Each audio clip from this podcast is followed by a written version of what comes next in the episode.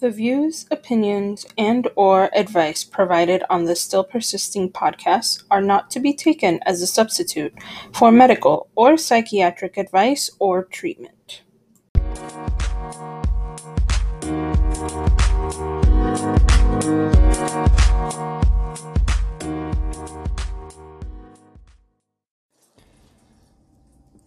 Hello, everybody, and welcome to episode 5 of the Still Persisting podcast. I am Star Sombreluz, your podcast creator, your guide, your friend, your advocate.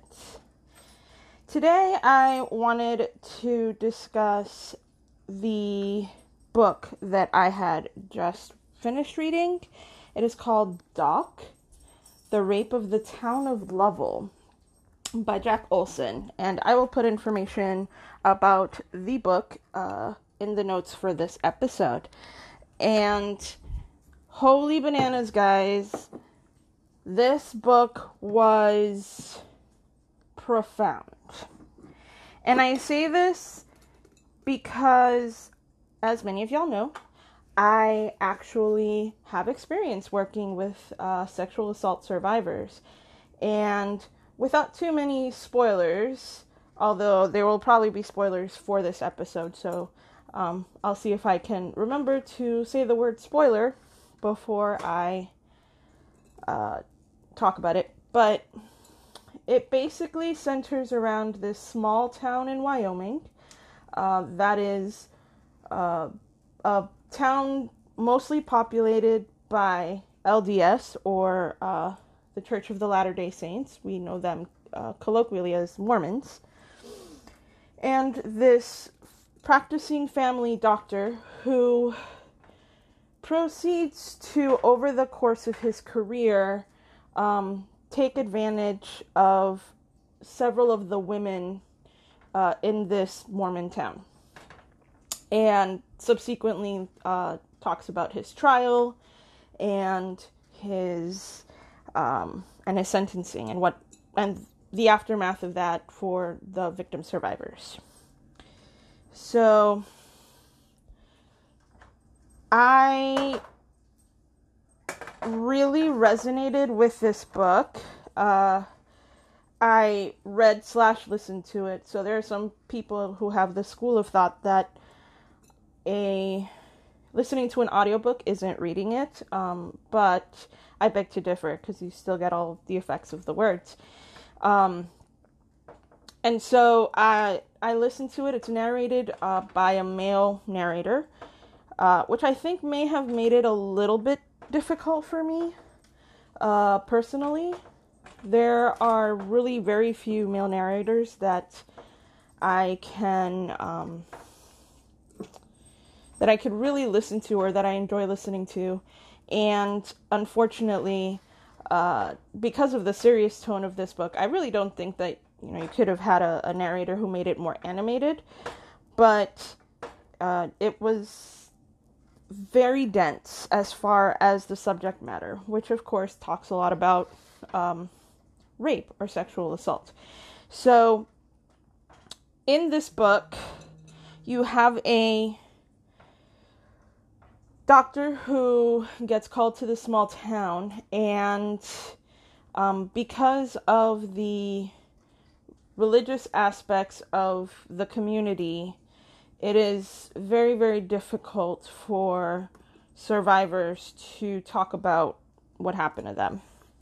Um, and uh, because of the vulnerability of the members, especially the female members of this community, uh, it was also very difficult for survivors to acknowledge uh, what this person had done to them. So, uh, the whole thing, if you've ever actually worked with sexual assault survivors, if you've been a sexual assault survivor and you belong to that club, uh, I'm sorry.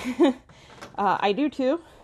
But uh, so a lot of the process around reporting, a lot of the feelings of shame or of anger, self loathing, all of these things will seem really familiar. So I suggest that um, you definitely take this book uh, in bits and pieces because it can be very, very uh, triggering for people who have had to uh, deal with or have been exposed to this kind of trauma.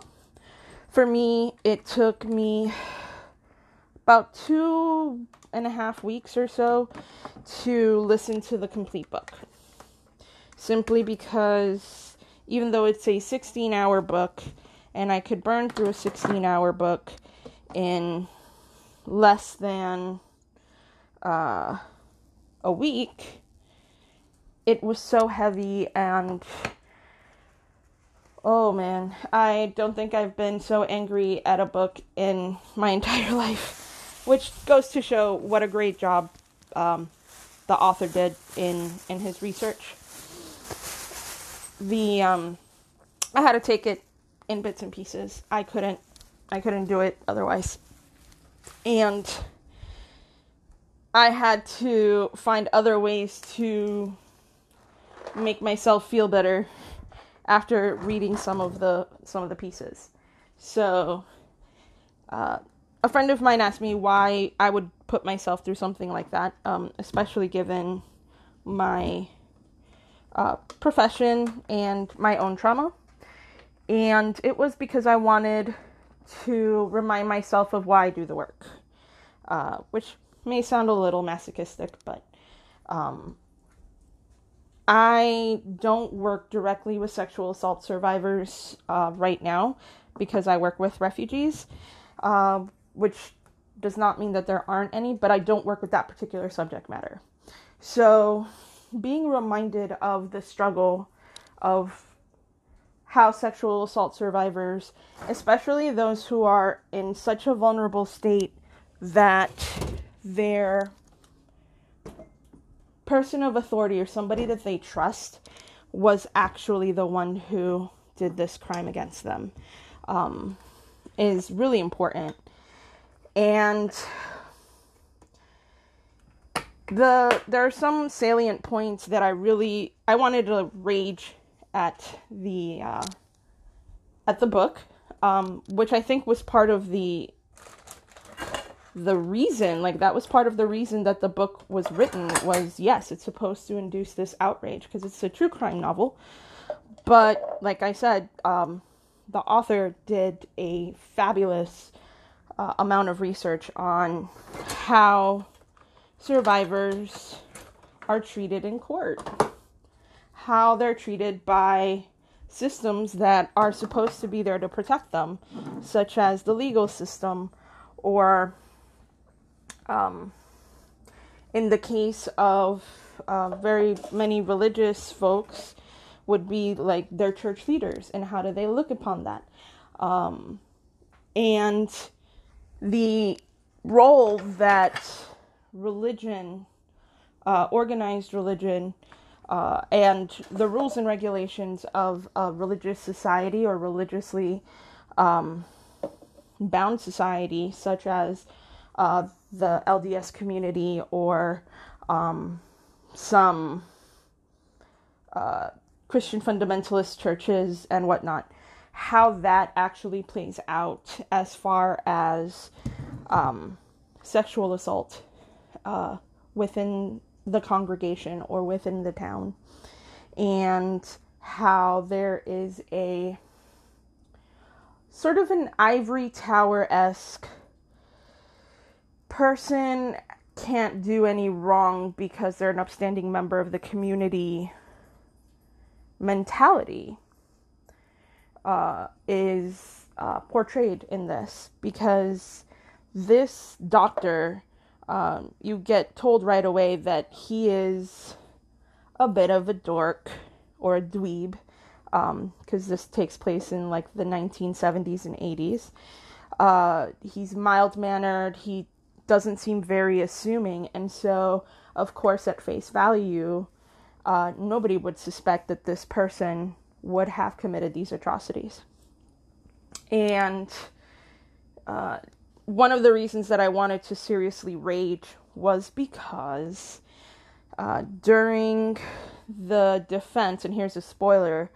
Um, during the defense, they talk about if the this man who is such a devout Christian, such a devout man, such a good man, such an upstanding man in society, dedicated to helping others, you know, why would he look at you know someone lustily? Or do you get the impression that he is uh, consumed by lust?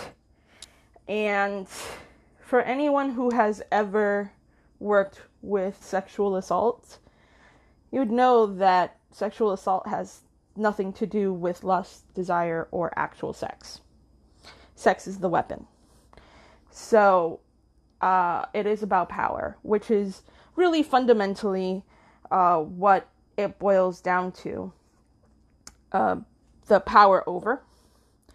And uh, sex was the weapon of choice.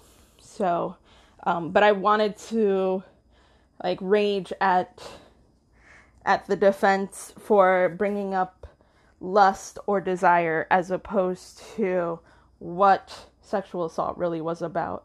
So, you know, there goes that particular spoiler, I guess, but for anybody who has ever had to sit through testimony or uh, having to report to law enforcement or having to report to legal authorities about sexual assault will see that that's not really much of a spoiler at all because that is something that gets brought up a lot with regards to sexual assault. Um, and then we have the way that the victims are portrayed. So it, it is very clear off the bat that, you know, some of the women in the community, particularly one woman who is a main uh, character, I guess, or a main witness, is very attractive. And so they want to point out that she's attractive, so that must be, you know, her fault. So there's a whole lot of victim blaming that tends to happen, uh, sort of throughout the book. Um, and we see that when we work with sexual assault survivors, uh, where it's like, well, what did you do? Or, you know, did you dress provocatively? Did you do this? Did you do that? Um, a lot of defenses against sexual assault claims is, well, she must have invited it, right? Or she must have been the one to flirt with him, or what have you. So, so we see that. We see um, the religious component play a huge, huge part of this book because of the communities involved. Um, there are I learned probably more about LDS just reading this book than I have ever known about LDS ever.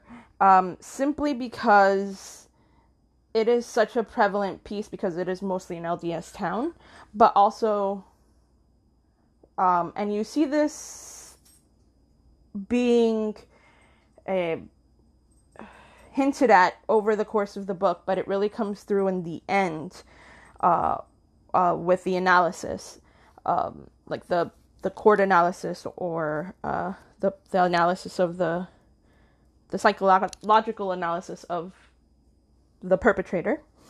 Um, that it's how this person viewed LDS folks how this person viewed, uh, you know, in light of his own religion. So we see a lot of uh, sociopathy or um, mostly sociopathy because he doesn't have any remorse um, as opposed to psychopathy. But uh, about how he treats these women because they were mostly women and young girls that were victimized. Um, and he had uh, a pattern, uh, which the spoiler, the psychological analysis for the court portrayed. and he talks about how he doesn't agree with LDS and and so you know and that becomes a, a prevalent part of the book is this sort of religious fundamentalism um, and religious doctrine that this doctor and his family have or uphold uh, for like the reason for doing things, right? And he's also very conservative, so he has issues with government oversight or government overstep. Um, and he has issues of his own importance of I'm the doctor, I know what I'm doing, and how can you question me? So, and spoiler, but it's not something that is unusual. So that's why I say that some of these spoilers are not really spoilers because what you're seeing is classic behavior, classic narcissistic or sociopathic behavior of perpetrators. I'm the person in charge, or I am the person in authority, or how dare you question me because I'm the one who knows and you know nothing. So this really was brought home in the book. Um, and also what was brought home in the book was the reverse was the treatment the feelings the confusion the isolation of survivors and uh, also how their religious upbringing played a part in that as far as how does your uh, culture or your religion portray sex or sexual marital acts or, um, you know, the comprehensive sex education or lack thereof. Like they they do bring this up uh, as part of the victim side of the story, and it was like hearing my clients all over again. So I could hear it uh, as so I knew what was coming as I was listening to this book, and it was profound because it is really easy to forget that these crimes are isolating. It is really easy to forget that there's a lot of shame associated with a victim survivor um, for themselves. So, not because we're ashamed of them, but rather because they feel the shame themselves or we feel the shame ourselves. And how hard it is that even in a tight knit community to have these conversations. Uh, so, being a person who works on empowerment, um, having a business or a coaching business, as it were, where I talk about trauma and empowerment, especially sexual trauma, is taking apart the the veneer of the shame um, and taking apart like the the layers of shame and isolation and really allowing that to that hurt to be exposed, which, like any wound, will hurt a lot. But we find that other women, other people, because it's not necessarily just female identifying uh, persons who get sexually assaulted. Others get sexual assaulted. Trans women, trans men, um, men, cis het men, uh, gay men, gay women, non binary folks. Sexual assault isn't about gender. And uh, even though this novel actually sort of portrayed it more as a gender thing because it was mostly women and young girls um, who were sexually assaulted, but it is by no means comprehensive because sexual assault can happen anywhere, at any time, to any person, regardless of gender. Um, and That's a sobering thought, I know, but it was amazing that how much the someone who believed them meant and the camaraderie that was found or the support that was found despite uh, a town or, or authority figures um, all but spitting in their faces, which survivors get this a lot, especially if they're going against someone in authority or someone in good standing. Um, despite all these challenges, that there was solidarity and finding strength that you were not alone, uh, which I thought was was very very poignant in this book. So, yeah, this this book, if you read it or listen to it, take it in small doses. Get yourself something that will, you know, your your favorite cup of hot chocolate, your favorite cup of tea. Um, have something ready for sort of a mind cleanser, uh, such as something my husband calls it uh, brain candy.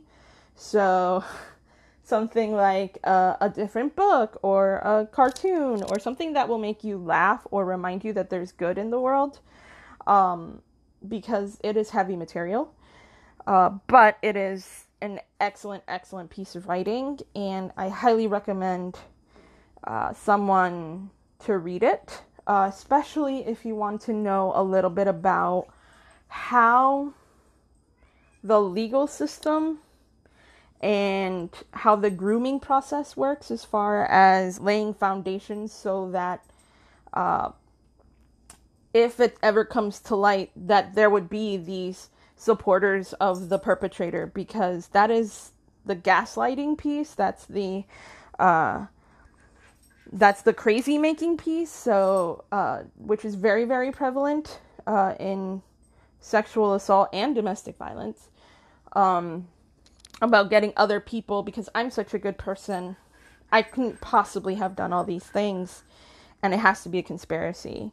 Um, it's also a, a, really good study on human behavior and herd mentality. So, uh, you know, if, if these are the kinds of things that really appeal to you as far as reading material or maybe something to study as a as a sort of fictional portrayal or true crime portrayal of things that happen in real life, then I totally recommend this book.